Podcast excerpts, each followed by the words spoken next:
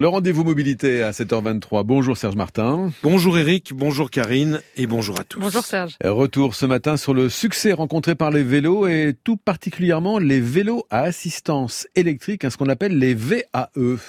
Les vélos, et tout spécialement les vélos électriques, ont en effet le vent en poupe, Eric, au point d'ailleurs où il devient de plus en plus difficile d'en trouver. C'est bien simple, devant la hausse des prix des carburants, les conséquences du confinement lié au Covid, sans oublier la recherche d'une transition écologique plus en adéquation avec l'avenir de la planète, le vélo a pris une part prépondérante dans le choix des transports quotidiens, essentiellement dans les centres urbains d'ailleurs, et tout particulièrement donc le vélo à assistance électrique, notamment pour tous ceux qui avaient encore quelques réticences à se remettre aux deux roues. En raison également, il faut bien le dire, des subventions à l'achat accordées par les pouvoirs publics, du remboursement des frais kilométriques proposés par les entreprises et enfin du développement des pistes cyclables, la vente de bicyclettes a augmenté de 50% en France ces dernières années, au point d'ailleurs de dépasser celle des voitures l'an dernier. Les ventes de vélos à assistance électrique ont même été multipliées par 5 durant la même période. Reste que ce VAE coûte encore cher à l'achat. Si le prix d'un vélo classique oscille entre 300 et 400 euros en moyenne, il faut compter débourser bien souvent plus de 2000 euros pour faire l'acquisition d'un VAE, donc pas question de se tromper. C'est pour venir en aide à tous ces futurs acquéreurs d'un vélo à assistance électrique que le magazine 60 millions de consommateurs a eu l'idée de proposer dans son dernier numéro un dossier d'aide à l'achat de ce genre de véhicule, dossier accompagné d'un comparatif de modèles proposés. Et premier constat, il convient avant tout de définir l'usage que l'on compte faire de ce VAE, ainsi que le choix et la disposition de la batterie qui l'équipera. Les précisions de Fanny Guibert, journaliste à 60 millions de consommateurs. C'est souvent la capacité de la batterie qui détermine le nombre de kilomètres que l'on peut faire.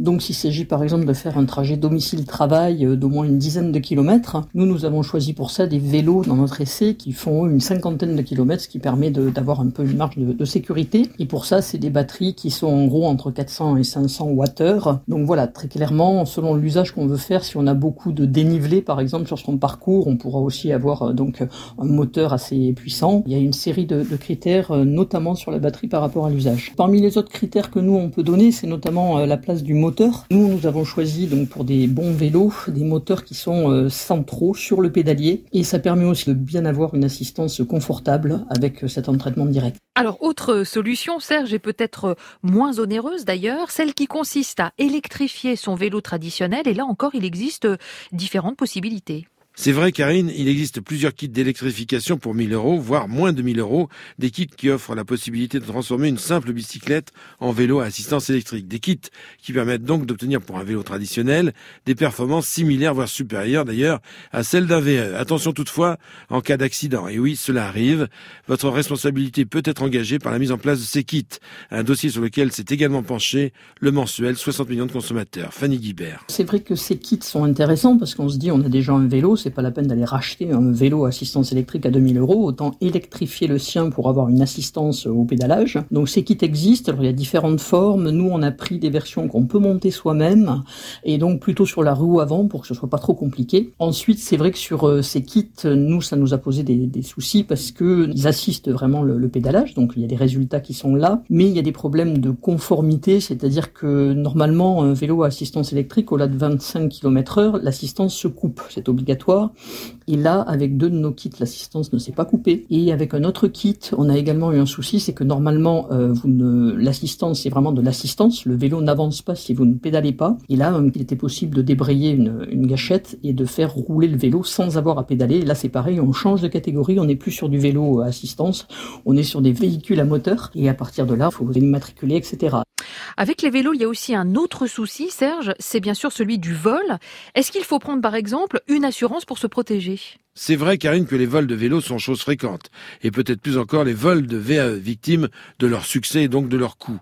Il faut savoir, par exemple, qu'environ 380 000 vélos sont volés, ou bien alors font l'objet d'une tentative de vol chaque année en France, et je vous parle en connaissance de cause. Pour limiter ce risque, en sachant donc que ce sont environ 1000 vélos qui disparaissent ainsi chaque jour, il est souvent bon de prendre une assurance contre le vol, une assurance qui est parfois déjà comprise d'ailleurs dans son contrat multirisque habitation. Là encore, il faut se renseigner avant, et pour vous aider à vous y retrouver, 60 millions de consommateurs vous présente pas moins de 9 contrats différents. Fanny Guibert. À 2000 euros le vélo, ça peut valoir le coup de, de l'assurer, d'autant que si on s'en sert au quotidien, on va peut-être le stationner euh, sur la voie publique. Donc euh, nous avons regardé les, les, assurances vol, alors il y en a pas mal qui sont développées spécifiques pour les vélos, mais en fait nous on a eu le réflexe d'aller regarder ce qu'on pouvait déjà avoir, parce que souvent en assurance le problème c'est les doublons. En fait on s'assure alors qu'on a déjà quelque chose. Et par exemple pour le vélo, c'est vrai que ça peut faire partie des biens couverts par une assurance multirisque habitation, et si votre vélo est plutôt garé à l'intérieur, ben, vous avez peut-être déjà couvert par votre multirisque habitation. On a également regardé les extensions de ces multirisques habitation, c'est l'assurance habitation que tout le monde a hein, pour euh, son, dégât des eaux, etc.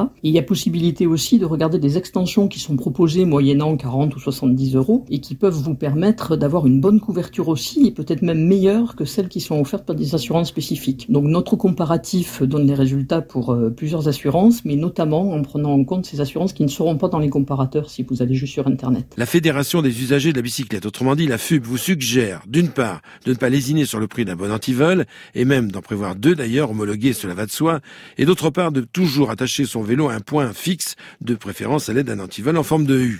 La FUB qui préconise par ailleurs le marquage de tous les vélos anciens, celui des vélos neufs étant d'ores et déjà fait automatiquement, et ceci, Eric, à l'aide d'un numéro enregistré dans un fichier central, ce qui permet d'identifier, de prévenir rapidement le propriétaire en cas de vol. La chronique mobilité, votre chronique mobilité, Serge Martin, c'est aussi sur l'appli Radio France.